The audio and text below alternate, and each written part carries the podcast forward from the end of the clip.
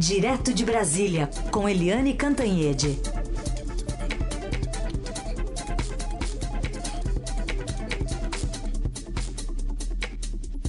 Oi, Eliane, bom dia.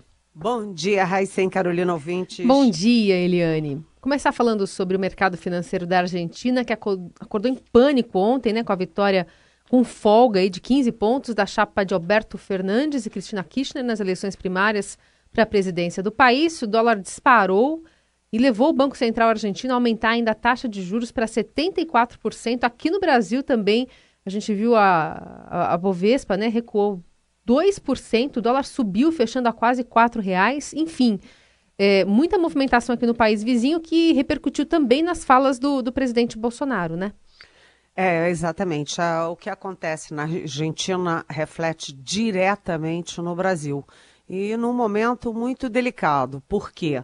Porque toda a América do Sul teve uma guinada uh, saindo aí dessa tentativa do bolivarianismo, do chavismo que emanava da, desde a Venezuela e partiu para uma, um projeto, uma proposta muito mais liberal. É, na economia, na política e na, na própria área social. Isso foi uma, uma onda que varreu uh, toda a América Latina, inclusive menos no México. Só que aqui no Brasil a gente foi mais à direita.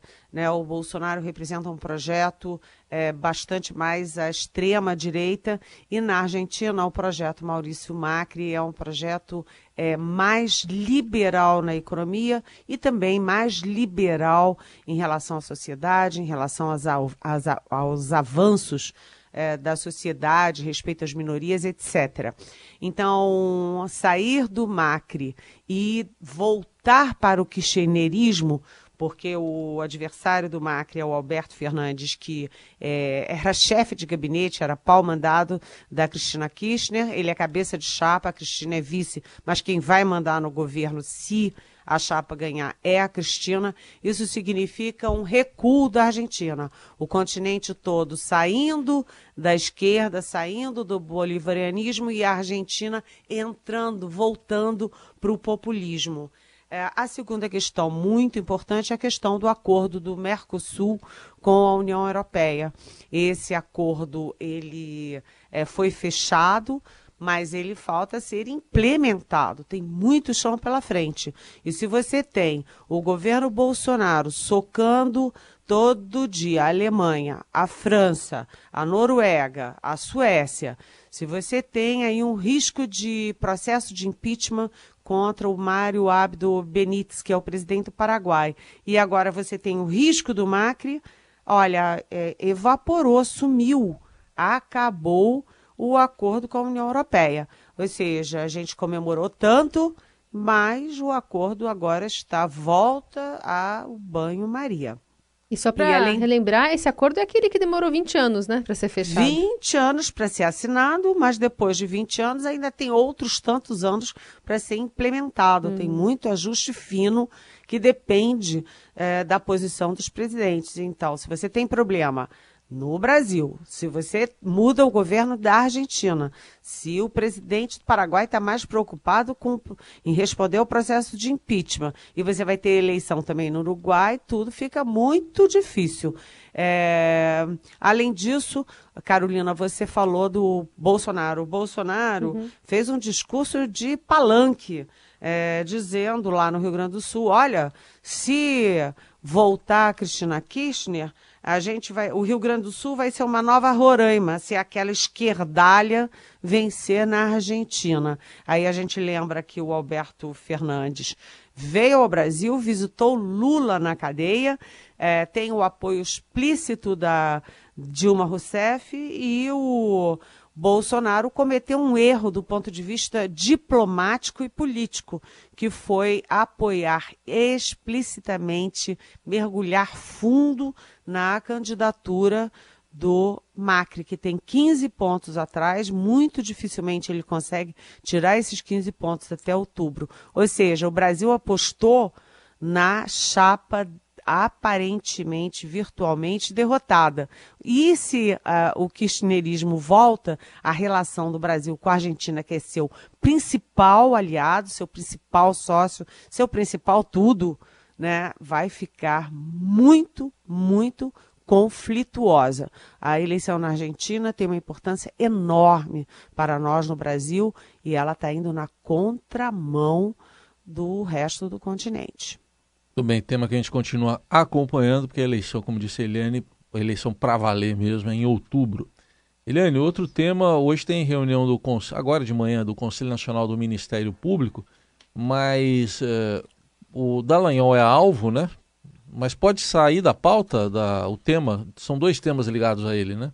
São, são dois julgamentos em relação ao Deltan Dallagnol, que é o chefe, porta-voz da Lava Jato lá em Curitiba. Um é, foi provocado pelo Renan Calheiros, é, questionando ali as ações e os atos, os atos do Dallagnol enquanto procurador. O outro foi provocado pelo Dias Toffoli, eh, presidente do Supremo, em nome da instituição, defendendo a instituição de ataques do Dallagnol. É, enfim, há aí dúvidas se ele será ou não punido. Mas como há tantas dúvidas, é, hoje de manhã a expectativa é de que possa haver um adiamento do julgamento dele. Enquanto isso, o, o presidente Jair Bolsonaro é, pulou dentro também dessa canoa furada. É, primeiro postando nas redes sociais dele, é, retuitando aí um, uma crítica ao Dallagnol como esquerdopata ou esquerda, alguma coisa assim. E ontem disse, ué, por que, que o Deltan não me procura? Ele que me procure. Eu não procuro ninguém, mas me procuram ele que me procure. E, de outro lado, a, com essa confusão toda de, de intercept, de vazamento das conversas do Dallagnol, inclusive com agora ministro Sérgio Moro, a Lava Jato ficou aí num, numa espécie de limbo.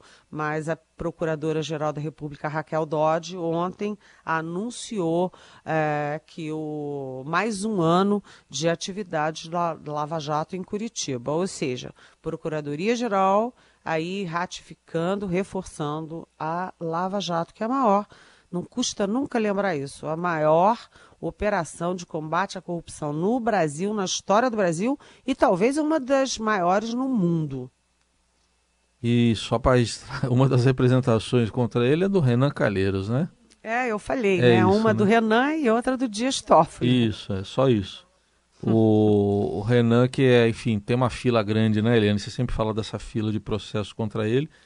É, lá no, no, Supremo, né? É curioso, né? O Deltan querendo aí a cabeça do. Aliás, é o contrário, né? O Renan querendo a cabeça do Deltan. É, e muita gente querendo a cabeça é, dos ministros do Supremo. Também. Muita gente, né? Ontem uma Décio Carvalhosa, que é um grande jurista, também entra aí com pedido de impeachment do Alexandre de Moraes. A Janaína Pascoal querendo o impeachment do Gilmar Mendes. Enfim, é um. Tá, o Supremo também, é, assim como o Deltan Dallagnol. É, apanha do Supremo, o Supremo também apanha de muita gente, ou seja, todo mundo batendo é, e todo mundo tentando se defender como pode. Tudo bem. A gente continua com a Helene Cantanhede aqui. Vamos falar sobre os radares do presidente Bolsonaro. Ontem o presidente voltou a tocar nesse assunto sobre questões, né? Ele estava num evento lá em Pelotas, né, para é, anunciar a duplicação de, da rodovia BR-16. E aí aproveitou para falar sobre é, não só radares, mas também sobre carteira de habilitação, renovação, enfim, assuntos relacionados a isso. Mas radares, de fato, parece ser algum assunto que incomoda mesmo o presidente, né, Eliane? É... Não é só isso, sabe, Carolina? A minha coluna de hoje, é, é, o título é E se não, lá no Estadão. É, nela, lá pelas tantas, eu pergunto o seguinte: como é que é essa história do Bolsonaro, né? O presidente Bolsonaro relativiza coisas que eu vou usar até uma expressão que eu estou inventando, que não são relativizáveis. É, uhum. Relativizáveis. né? Ele relativiza o uso das armas, ele relativiza o uso dos radares, das cadeirinhas, é, relativiza o trabalho infantil, relativiza o trabalho escravo, relativiza a tortura, que é reconhecida internacionalmente como a pior manifestação possível de um ser humano contra outro, né? Relativiza o desmatamento, que é uma questão que preocupa todo mundo desenvolvido, né? Porque significa a sobrevivência do planeta. É, relativiza o próprio, a própria proteção do meio ambiente, dos rios, dos mares. Enfim, é, o presidente Jair Bolsonaro tem uma visão de mundo muito peculiar. Né? Eu sempre digo, uso a expressão peculiar para não dizer uma visão de mundo preocupante. E o presidente, é, que já disse, né, que já fez um projeto lá que cadeirinha não é mais obrigatório, não tem mais multa para quem não usar cadeirinha. Ele já falou também, o que, que tem? Você está lá numa estrada reta, está lá e a pisa no acelerador. E depois você chega na sua casa e tem uma multa. Ora. E agora ele estava no, numa marcha para Jesus aqui em Brasília no sábado e ele prometeu acabar com os radares. E aí o governador Ibanês Rocha, que é do MDB, mas é aliado do Bolsonaro, falou: olha, é, aqui no Distrito Federal a gente segue as leis. É, se mudar o código de trânsito, a gente até pode acabar com os radares, mas enquanto não acaba, não muda o código é, de trânsito, a gente vai ter que cumprir a lei, vai ter que ter radar sim. Aí o presidente ontem anunciou o fim dos radares móveis nas estradas. Gente, o que, que são os radares? Os radares salvam vida. Salvam vidas. Aliás, vidas, centenas, milhares de vidas. Por que, que o mundo aderiu aos radares? Porque é uma forma de educar o motorista a andar na velocidade adequada para aquela via e é uma forma de punir quem é, desobedece a lei, esse teto, que, e salva vidas, assim como as cadeirinhas. Enfim, é, eu não entendo. O presidente insiste que isso é uma, é, uma indústria da multa, que é uma roubalheira. Aqui na Marcha para Jesus ele diz que, que é uma roubalheira. Só tem uma coisa: me dá a sensação de que ele e os filhos dele gostam de andar em alta velocidade, já andaram tendo aí boas multas e querem acabar com as multas para eles poderem andar em alta velocidade. Quer dizer, é, é uma questão assim para a sociedade se preocupar, né? Porque é, é, a gente está brincando com fogo, brincando com vidas humanas. Se a gente com radares já tem um índice de morte que é quase recorde no mundo no trânsito, imagina sem os radares, sem cadeirinhas, sem essas coisas todas. É preocupante. Vamos discutir isso muitas vezes aqui na nossa Rádio Dourado, se depender de mim, né? Certamente. Deve estar na live de quinta-feira também. Se estiver, a gente traz de volta aqui o tema. Ô Eliane, hoje é uma data que pode culminar na expulsão do deputado Alexandre Frota do PSL porque ele andou fazendo críticas ao presidente. Pois é, né? Hoje o PSL é, quer dar uma, fazer uma medida exemplar. Né, e dizer o seguinte: olha, tá todo mundo falando mal do Bolsonaro, falando essas coisas que é, eu, por exemplo, acabei de falar aqui. É, mas nós do PSL não podemos falar, porque nós somos do partido do presidente. Então, o primeiro exemplo de pescoço cortado pode ser do deputado Alexandre Frota, do PSL de São Paulo, que pode ser expulso hoje. Por quê? Porque ele critica o Bolsonaro. É, ele, enfim, vez ou outra, ele discorda do Bolsonaro, inclusive discordou publicamente da indicação do Eduardo Bolsonaro, deputado Eduardo Bolsonaro, para ser embaixador na principal embaixada é, do planeta, que é a embaixada em Washington. E então o Alexandre Frota pode ser o primeiro expulso, mas atenção, é, ele pode ser expulso sim, mas há indícios, eu não tenho uma apuração própria sobre isso, mas há indícios, notinhas daqui e dali de que a família Bolsonaro pensa seriamente em sair do PSL, ou seja, o PSL corta na própria carne e depois será cortado também. Vamos ver o que vai acontecer também sobre esse assunto. Enquanto isso, a gente responde às perguntas dos nossos ouvintes que chegam aqui a todo vapor. Dentre elas, Eliane, eu tenho aqui a da Joana de Cotia. Ela diz o seguinte: ouvi na semana passada o presidente Bolsonaro falando sobre enviar um documento ao Senado para começar a votação sobre o filho para a embaixada nos Estados Unidos. Quando deve ser formalizada essa nomeação? Uma demora tem a ver, com certeza, ou não, de apoio ao nome dele? Esses critérios levantados agora pelo Ministério Público Federal podem dar em alguma coisa? Parece só um protocolo para melar a indicação. Mas o que você acha dessa história, Eliane? Oi, Joana. Uh, que mora pertinho da minha irmã, porque a minha irmã mora também aí nessa região de Cotia. Olha, Joana, é, o presidente Bolsonaro dá a impressão de que o tempo inteiro, desde que ele era candidato, ele já pensava em botar o filho é, na embaixada de Washington. Por quê? Porque quando ele foi aos Estados Unidos, a gente lembra que o chanceler brasileiro foi humilhado. O chanceler Ernesto Araújo ficou de fora da conversa do Bolsonaro com o presidente Donald Trump e quem participou no lugar dele foi o Eduardo Bolsonaro. É, depois, o, o, Eduardo Bolsonaro fez a idade mínima, completou 35 anos, que é a idade mínima para alguém ser embaixador, e no dia seguinte o pai indicou o nome dele, lançou o nome dele. Ou seja, estava tudo pronto na cabeça do Bolsonaro para ser o Eduardo Bolsonaro.